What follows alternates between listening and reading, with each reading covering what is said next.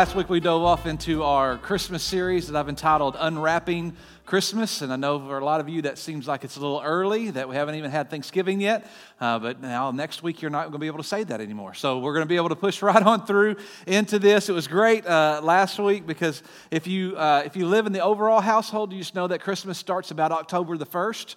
Uh, my mother in law, I love her, but she, uh, this summer in July, bought my wife uh, the NSYNC Christmas album from 1998. And guess what's been playing at my house for the last six months on vinyl, right? And so all we hear at our house is Merry Christmas and Happy. And I'm just like, shoot me now, right? This has been going on since July. And so we finally uh, passed a certain point where she felt like she could put up our tree. We've got our tree up, we've got everything ready to go. But last week, what was so funny is that as we were leaving, Had people confessing to me like I was their Christmas priest. I'm a shaker too. I'm a bagger too. If you don't know what that means, then you need to, you know, listen to last week's message. Uh, you can do that on the podcast or you can watch it online. But these people are continuing to, to admit to me like they're, oh, I do this too. Yeah, I do this. So I, I realized that I forgot a couple last week. Uh, I forgot the, uh, the early risers right? Y'all remember, y'all know how this is when this comes to Christmas and unwrapping Christmas? You got to drag your kids out of bed at 7.15, 7.30. Get up because you got to go to school Christmas morning, 4.30 in the morning. They're wide awake. Let's open presents, right? And they're just all over the place. What about, what about the, uh, the, the secret present? Y'all remember those gift givers that are the secret, like you open everything that, that you've got to ask for, but there's that one thing that you really wanted, but it wasn't part of your Christmas. And then dad kind of, he kind of looks over and says, Hey, hey, what's that over there? And you pull out a box and it's shaped just like a Red Ryder BB gun. And you're just really, really excited. Y'all know that? Listen, this happened to me. I was, I don't know how old I was, but I got the original, this is going to tell you how old I am, the original Nintendo okay? I remember as a kid, I wanted the original Nintendo, and so we opened all of our presents, and I was like, oh, okay, it was great. It was great Christmas. And they're like, hey, there's another present over here, and it's this big, huge box. If you remember back then, it came in a big box, and so I ripped it open, and there's the picture of it, and I'm like, ah, this is an empty box. And my dad, says, Oh, yeah, yeah, it's over there hooked up to the TV underneath all those pillows. Me and your Uncle Mike played duck hunt till 2 o'clock this morning. I was like, Whoa, you've already played with my present? And he's like, Yeah. So I didn't care at that point. I ran over and Mario did the rest of the day, right? And so we do these kind of, the secret present is my favorite. And then there's the, Oh, thanks, as you unwrap a present that you know you're going to return, right? Y'all have done that. You've opened the box. Maybe you've got a world's best dad tie. Maybe you've got some kind of like, I don't know, socks or just this present that you're like, you can't say, oh, I was 25 years old. 25 years old, and my mom bought me a coin counter. You know where I worked when I was 25 years old? A bank. I had a $17,000 coin counter at my office. She bought me a coin. I was like, hey, thanks. That's so cool. It was like transition year, right? No longer getting cool presents anymore. Now you get like socks and coin counters. That's for that's your Christmas stuff. So we have all these kind of things that we do when we unwrap Christmas, and I think it's just kind of funny what I want us to do as we begin to kind of unwrap the thought of Christmas and, and kind of understand what all that really does is I, I love the anticipation of it. I want us to build up the anticipation of Christmas. And, and really, the prevailing thought of Christmas that I want us to think about is the wonder. Because that's what it is whenever we, when we unwrap stuff that we don't know what it is or we don't understand where it's kind of the, the angle that it's coming from. There's just this sense of wonder that comes along with Christmas. And so I, I I defined wonder for you by Webster's dictionary on the screen. It says this the astonishment at something awesomely mysterious or new to one's experience. Isn't that what Christmas really is? It's awesomely mysterious. And when we think about Christmas in the context of Christ coming to earth and how God made himself manifest presence here on earth in physical form, that is awesomely mysterious. And, and with the, the traditions and all the extra that come around Christmas, sometimes we need, we need something new to our experience. because we come so desensitized to the thought of Christmas because it's so commercialized and there's so much other stuff going on. And we've got family and we've got presents and we've got you know meals and traditions and all the extra that comes with it. We need a new experience to Christmas. And so this week, uh, along with last week, we're going to talk about the necessity for Christmas, and then uh, and then next week we'll we'll talk about uh, the person and the actual event of Christmas. We'll get into all that. But to do the necessity of Christmas, we have to go back. We have to go back 400 years before the first Christmas. We talked about this last week to the last prophetic voice in the Old Testament, and that is the prophet Malachi. So if you've got your Bibles, let's go to Malachi. He's the last book of our Old Testament, uh, and uh, interestingly, the, the the Hebrew Old Testament is not uh, is not organized the same way as our uh, Greek Old Testament is. And so in the Greek Old Testament, the last book is Malachi. and the Hebrew Old Testament, the last book is Chronicles, which is pretty interesting. Uh, and we don't have time to get into all that, but uh, that's just for your extra knowledge. That has nothing to do with my sermon this morning. So we're in Malachi chapter uh, 1 really kind of ends up, we, we finished that whole thought of the oracle, right? We talked about the oracle of God, and this is really the burden that God's sharing with his people. This is kind of the things that he's feeling and all the experiences he's got.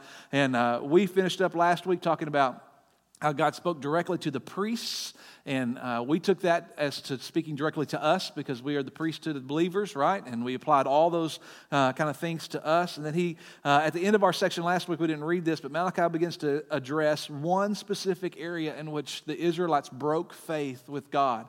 And this is Malachi now speaking because from the beginning of the book, it's been God. And Malachi just says, listen, let me give you guys an example. And he talks about how uh, the Israelites were marrying foreign women and how that has been since the very beginning of the Old Testament something that God spoke very negatively against and said, please do not do this. Uh, and that was not a racial thing, that's a, that's, a, that's a spiritual thing because when the Israelites would marry these foreign women, it always seems to be women, right? And when they marry these foreign women, they bring in the gods that they worship. And he didn't want their hearts to be divided in whom to worship.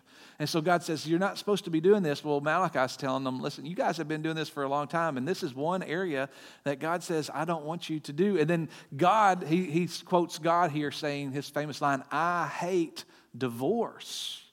Because what the Israelites were doing is they were, they were seeing all these new ladies, and they were like, Well, you're prettier than my wife or you're different than my wife, or you're something new, and so I'll just divorce my Israelite wife and I'll marry you now. And God says, No, no, no, no. That's not how we're going to do this. And he even says how he, he hates that. Um, he said, I hate a man covering himself with violence as well as his garment. And that just really speaks to his heart in the issue. That's all at the end of, I believe, chapter uh, 1 and, and the beginning of parts of chapter 2. And it's this whole idea that Malachi's trying to say is like, listen, do you see the analogy here? This is not the only thing that you guys have done that has broken faith with God. This is just one thing, but it, it points to a bigger picture.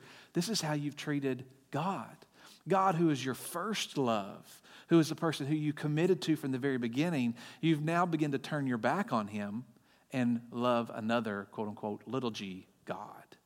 And so Malachi's trying to draw some hard lines of parallel for them to go, oh man, this is what's going on really in our world. And then chapter 2, verse 17 starts this new section. And I know it's not new section within the, the chapter verse logos of, of, our, of our Bible, but it's this new thought in this whole oracle of God. And it says this this is really great. Chapter 2, verse 17.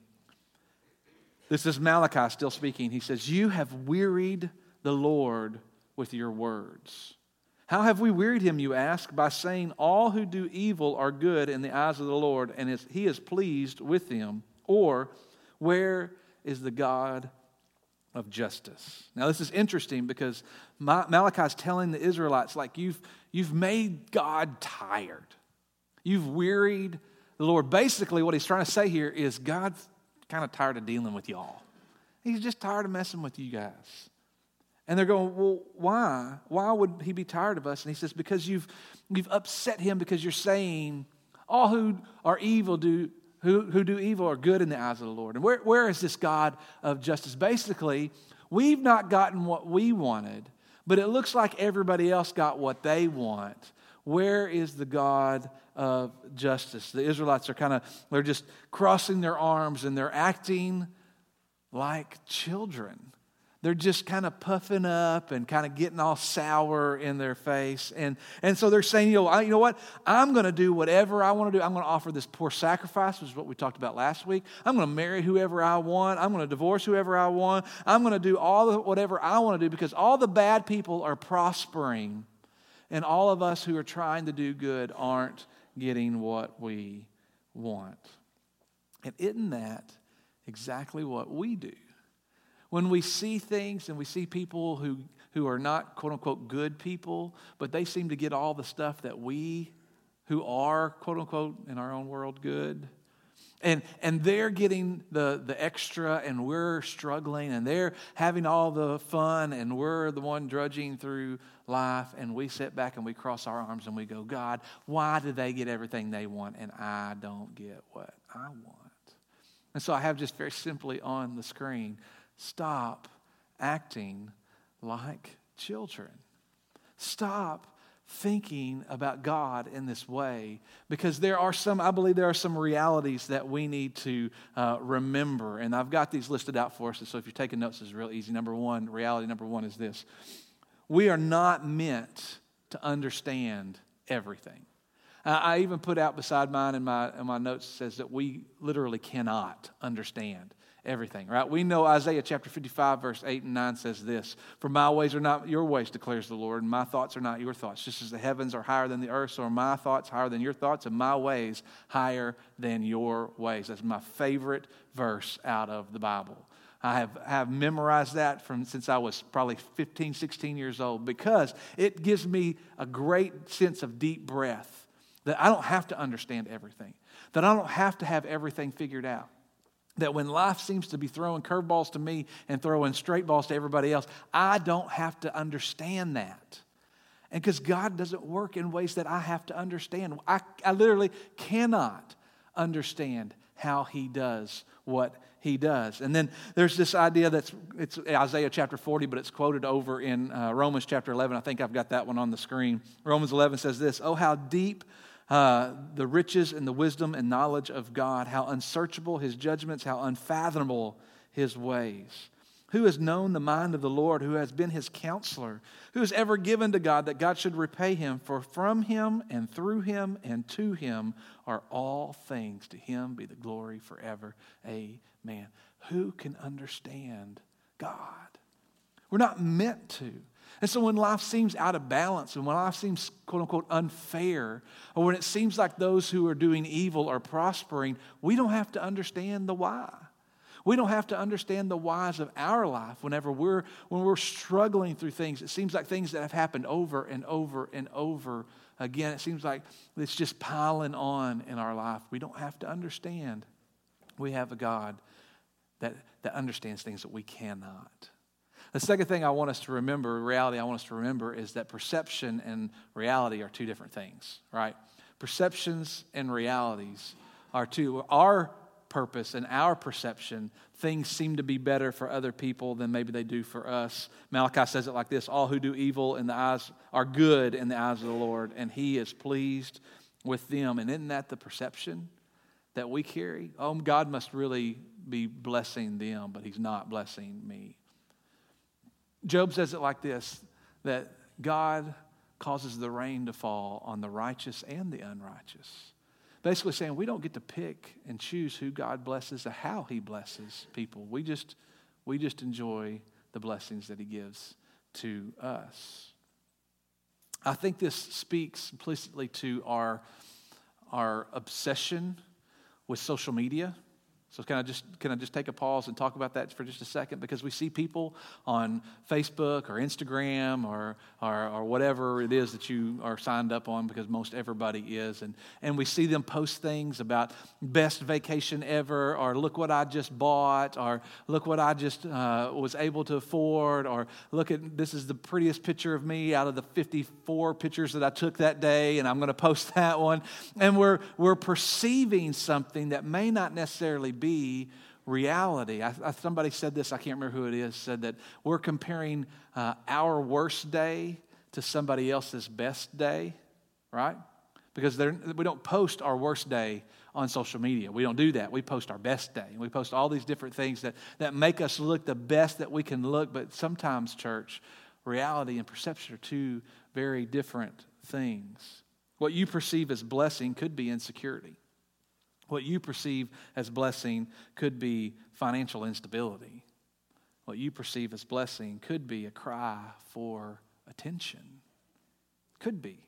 Because perception and realities are two very different things.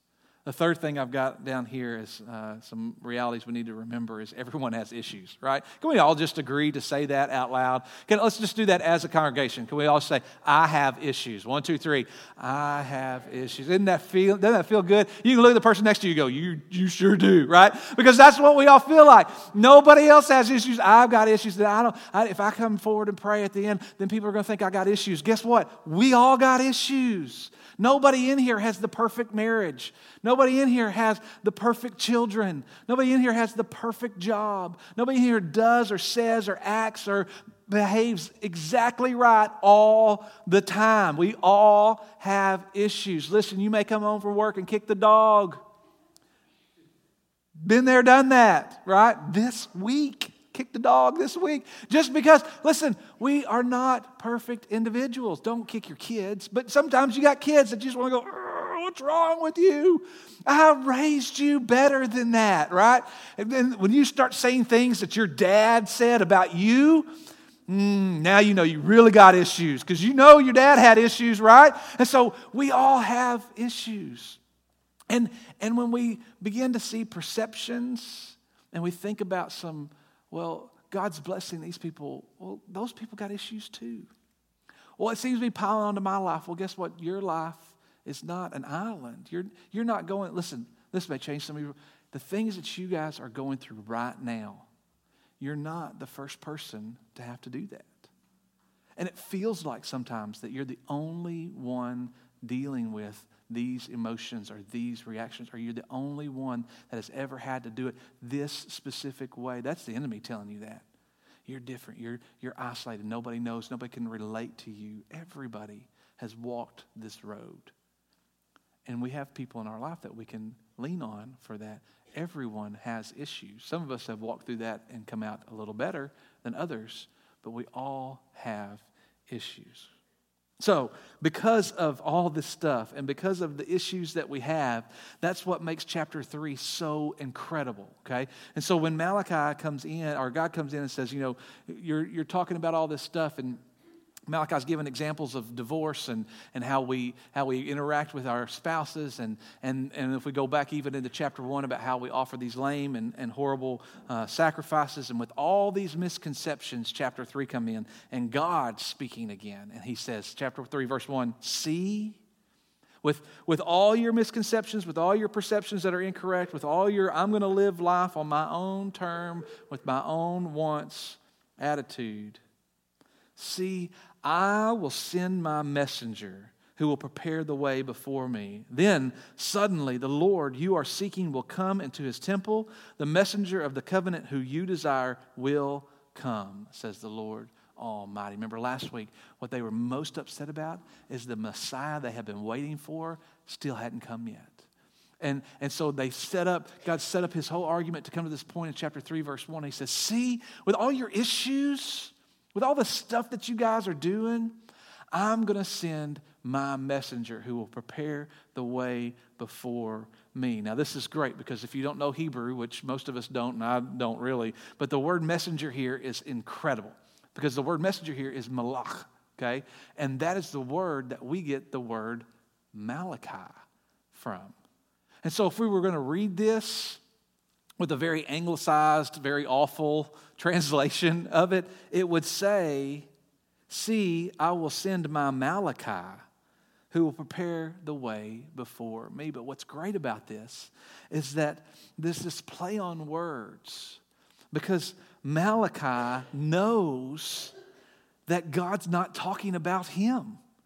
He knows he's not talking about, he's not the one, he's not the messenger who's going to prepare the way before God. Malachi is even in that same sentence playing off of Isaiah. And what Isaiah says in chapter 40, verse 3 a voice of one calling in the desert, prepare the way of the Lord. So, who is this messenger? We know him as John the Baptist. 400 years after Malachi writes this down. What did John the Baptist do? Turn your Bibles to Mark chapter 1. We're going Old Testament, New Testament this morning, right? Mark chapter 1, verse 1 says this In the beginning of the gospel about Jesus Christ, the Son of God, it is written in Isaiah the prophet. And here's Mark quoting Isaiah, the same passage I just read. I will send my messenger ahead of you who will prepare your way, a voice of one calling in the desert, prepare the way for the Lord, make straight paths for him. And look at this. So, John came, baptized in the desert region and preaching a baptism of repentance for the forgiveness of sin. The messenger, Mark sets it up. There's this messenger that Isaiah talked about, the one calling in the desert. And so, John came. This is the messenger. Look at verse 7. And this was his message. After me will come one more powerful than I, the thongs of whose sandals I am not worthy to stoop down and untie. I baptize you with water, but he will baptize you with the Holy Spirit. Hello. This is an Old Testament foreshadowing of a New Testament event. This is God telling us that John was going to come before Jesus and prepare his way. This is incredible, right? This people say Old Testament New Testament are not interrelated. This is this is one of a thousand different ways we could relate them this morning. Not only did God orchestrate Jesus' coming, but he orchestrated his announcer as well. Like his hype man came before him. John came out and said, You got to get ready because Jesus is coming, and God orchestrated that as well.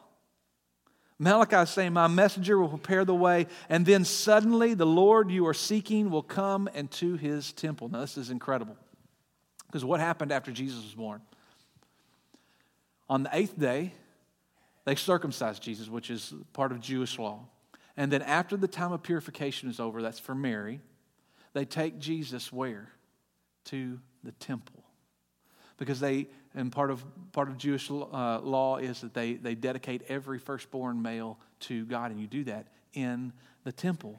And so, in, in Luke chapter 2 tells us this whole story about when Jesus was circumcised, and then, on, then after that, they take him to the temple. And Malachi is saying 400 years previous, the Lord that you are seeking will come to his temple, which is incredible. This is just, again, one on top of them. The Lord they were seeking came to them. This is Christmas. This, this God came to earth in the, in, the, in the event of Christmas to fulfill what was promised through multiple prophets of the Old Testament, and especially Malachi right here in chapter 3. God came to them. And what happens in Malachi chapter 3 is awesome because God tells them their Christmas and then he unwraps it for them.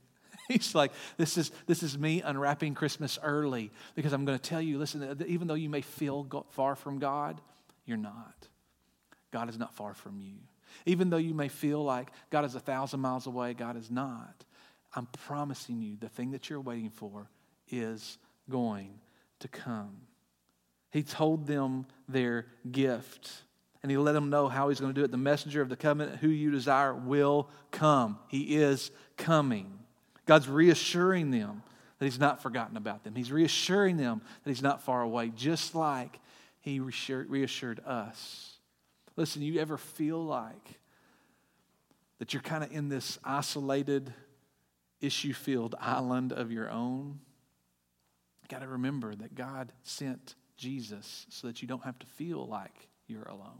You don't have to feel like God's a thousand miles away. You don't have to feel like you're so disconnected from Him because He sent Him to us.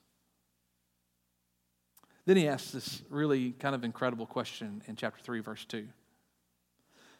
But who can endure the day of his coming? Who can stand when he appears? For he'll be like a refiner's fire or a launderer's soap. He will set as a refiner and purifier of silver. He will purify the Levites, which is the priests, and refine them like gold and silver. Then the Lord will have men who will bring offerings in righteousness. And the offerings of Judah and Jerusalem will be acceptable to the Lord as in days gone by, as in the former years. Who can endure when he comes? Who can stand when he appears? Who of you, among you complainers and you doubters and you self centered hypocrites, you people who are saying, I'm going to do life whoever I want to because God doesn't care and he's blessing the people who don't care about him, so I'm just going to live like I don't care about him either. Who of you can handle his coming? It's a hypothetical question because we all know the answer none of us. No one can stand on our own. No one is worthy to stand before Him. No one has anything to offer Him of any value, but He will purify us. He is like the refiner's fire or the purifier's. What happens with that when they refine gold and they refine silver? You know what happens? They throw all that in, it gets really hot, and all the impurities come to the top, and they skim all that off. And what's left is pure gold. What's left is pure silver. They get all the impurities off the top of it. And he's saying, well, He's going to do that to us because we are not good. We're full of all that junk, we're full of all that impurity. And He's going to be the one that makes us right. It is only Him who makes us worthy. Church, if you get nothing from today, get this, and I think I've got it on the screen. Unwrapping Christmas is about receiving a gift that we did not deserve. We cannot stand when he comes. We cannot handle his appearing. He is the only one that makes that able to be done for us. He gave himself for us, which is a gift that we did not deserve. And if we ever, for just one second, begin to try to make that gift about us, more about us than it is about him, then we've missed the whole point of Christmas to begin with. Keep reading. Look what God does. He offers a return, like a way back. And we don't have this. This is Malachi chapter 3, verse 7. He says, Return to me, and I will return to you. This is always, if you read through some of the prophetic messages of the Old Testament, there's always this chance for, uh, for the faithful remnant to continue to have good blessing in God's sight. And there's always a chance for those who have strayed away to come back. Uh, I'm, I'm going to say that 99% of all of the prophets that spoke harsh messages to Israel or to the Israelites always gave them an opportunity to come back to uh, a right relationship to God. And chapter 3, verse 7, he says that, Return to me and I'll return to you. And the people ask, How can we return, right? How can we do this? And this is how God, this is when God issues his famous, Will you rob God? Statement in Malachi. And this is the one that we all know from the prophet of Malachi, where he says, Bring the whole tithe into the storehouse. And I will not, will I not uh, give you so much blessing that you will not be able to handle it, right? And we speak this and we teach this because it's truth that, that our tithe, that what God has given us, we are to give back to Him. And we talk about it in financial aspects because that's uh, obvious, great. Um, uh, analogy of what that talks about, but it's also talking about how we are to give ourselves back to Him.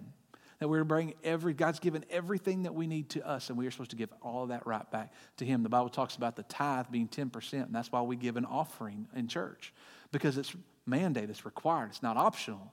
It's what God says, listen, you bring your tithe to the storehouse, because this is a acceptable sacrifice. Remember, we talked about in chapter one, they were given these lame and blind and diseased sacrifices, and now God's saying, listen, you bring the whole thing to the storehouse. You bring the whole tithe. You bring it like you're supposed to, and see that I will not bless you so much that you won't have room for it.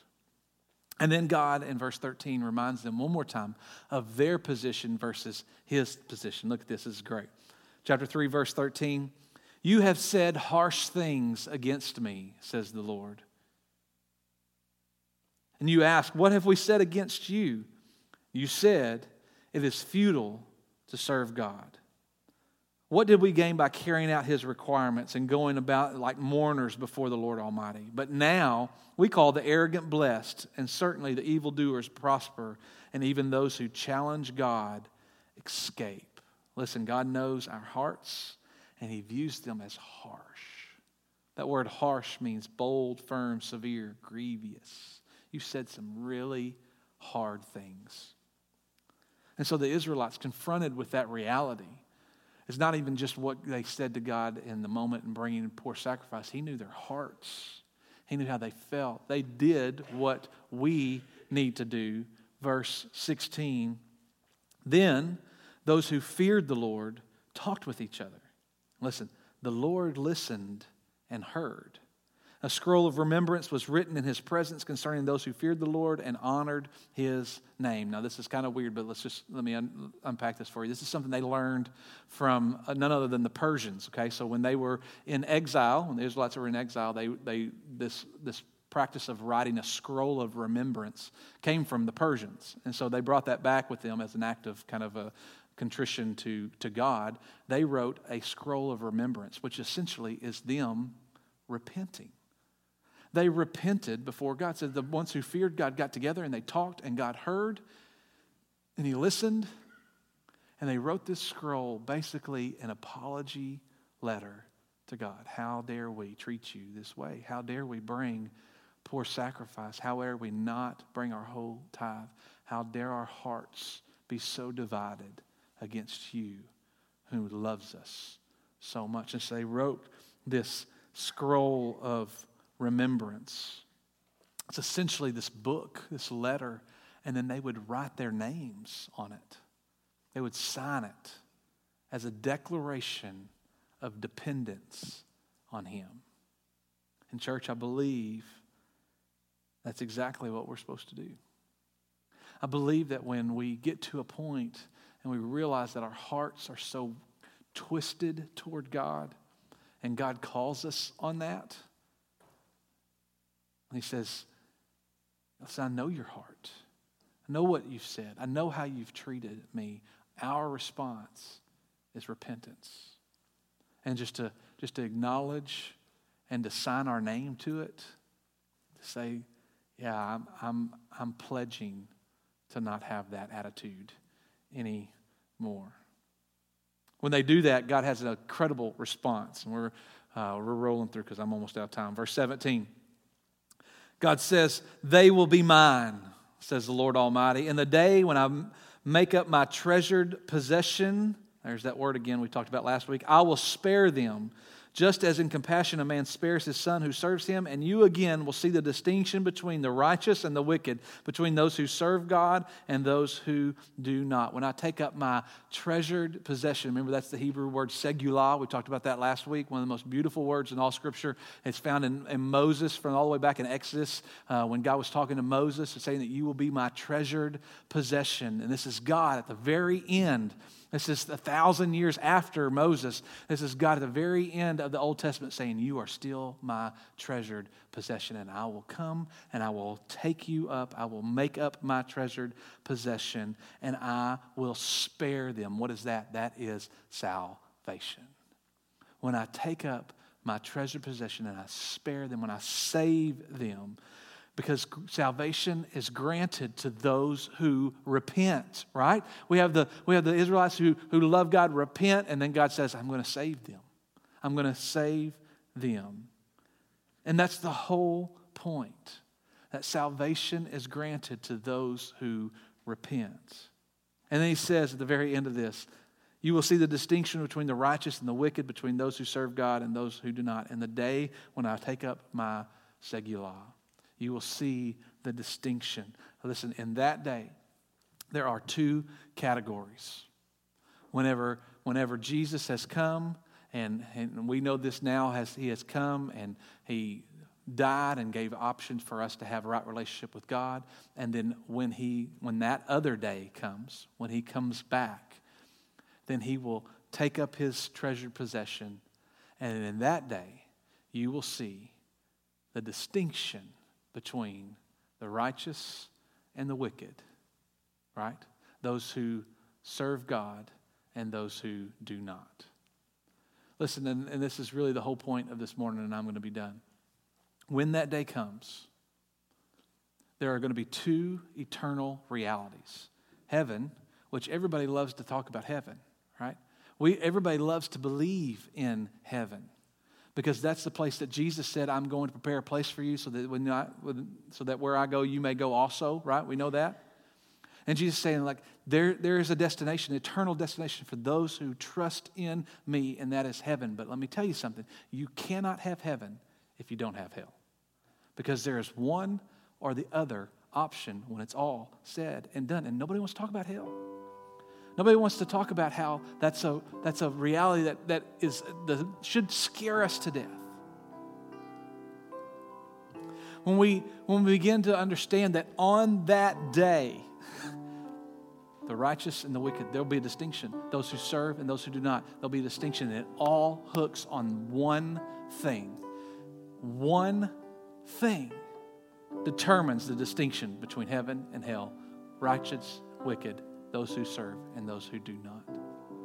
And it's what did you do with the gift of Christmas? What did you do with Jesus? Because listen, we can, we can name off all the sins that we commit. Because those of us who are saved still have sins that we commit. There's one thing that determines your destination. Did you put your hope and faith and trust in Jesus? Did you repent eternally and believe? The Bible says those who call on the name of Jesus will be saved, right? It's with your mouth that you confess, that you repent, that your heart you believe that God raised him from the dead. This, this is the only thing that matters. This is the only point of Christmas when we begin to unwrap this. Listen, in the Israelites with Malachi, they had 400 years waiting for that Messiah to come. We know he came. We know that he died. And we know that he did all that for us. And we celebrate Christmas because of what He did for us. He came, He was promised, and God delivered. And it's what we do with that gift, what we did do with His coming, that makes the distinction that God speaks so heavily about in Malachi. Next week, we're going to look at John the Baptist. We're going to look about the, the, the process leading up to the fact that he came, but we cannot miss God's prophetic word this morning saying it all hinges on this on that day when I take up my segulah. So, my question this morning as we end is Are you a part of that treasured possession? If you're not, listen, it's real easy. It's real easy. We make it real complicated. It's the idea of surrender. It's surrendering your wants and your desires and saying, God, I, I accept and I believe and I come underneath your leadership. It's understanding what Jesus did and how he died on the cross for our sin, how he is the only way we have right relationship with God. That when, when the gift of Christmas came, we now have the option of being right with God. Even in all of our wrongness, we have the option of being right because of who Jesus is. So, church, I know we don't we don't do a hard evangelistic invitation, but that's what today is. If you don't know, if you don't know, listen, John wrote, we write these things so that you can know. If you don't know, if it's a hope to or I think so, then, then we need to get this straight today. We need, to, we need to lock this in today because on that day, there'll be a distinction. You'll know. If you have questions about who Jesus is and how salvation really impacts your life and how that really changes everything, I'd love to talk to you. Dustin would love to talk to you. I'd, be willing to bet somebody on your row would love to talk to you about that. For those of you who know and you say, Yes, I'm saved, but I've been living like those people, crossing my arms, asking, Where's the God of justice? Why do I not get what I want? Maybe it's time for you to write your own scroll of remembrance today. Maybe it's time for you to write your name on the apology letter, on the repentance letter to God. Maybe it's time for you to get things back in line and to begin to really live for Him. I'm going to ask you to stand and bow your head. I'm going to pray for us. TJ's going to come and sing. Dustin and I will be forward. If you need to talk to somebody about what it means to be a member of this church, what it means to be uh, a part of God's treasured possession, then we would love to that. If you just need to take a second and, and admit to God that you've got some issues, because we all did that publicly. If you just need to admit to God, listen, God, I got some issues and I need your help with that. Listen, we would love to pray with you. We don't have to know your issues, but I'd love to pray with you.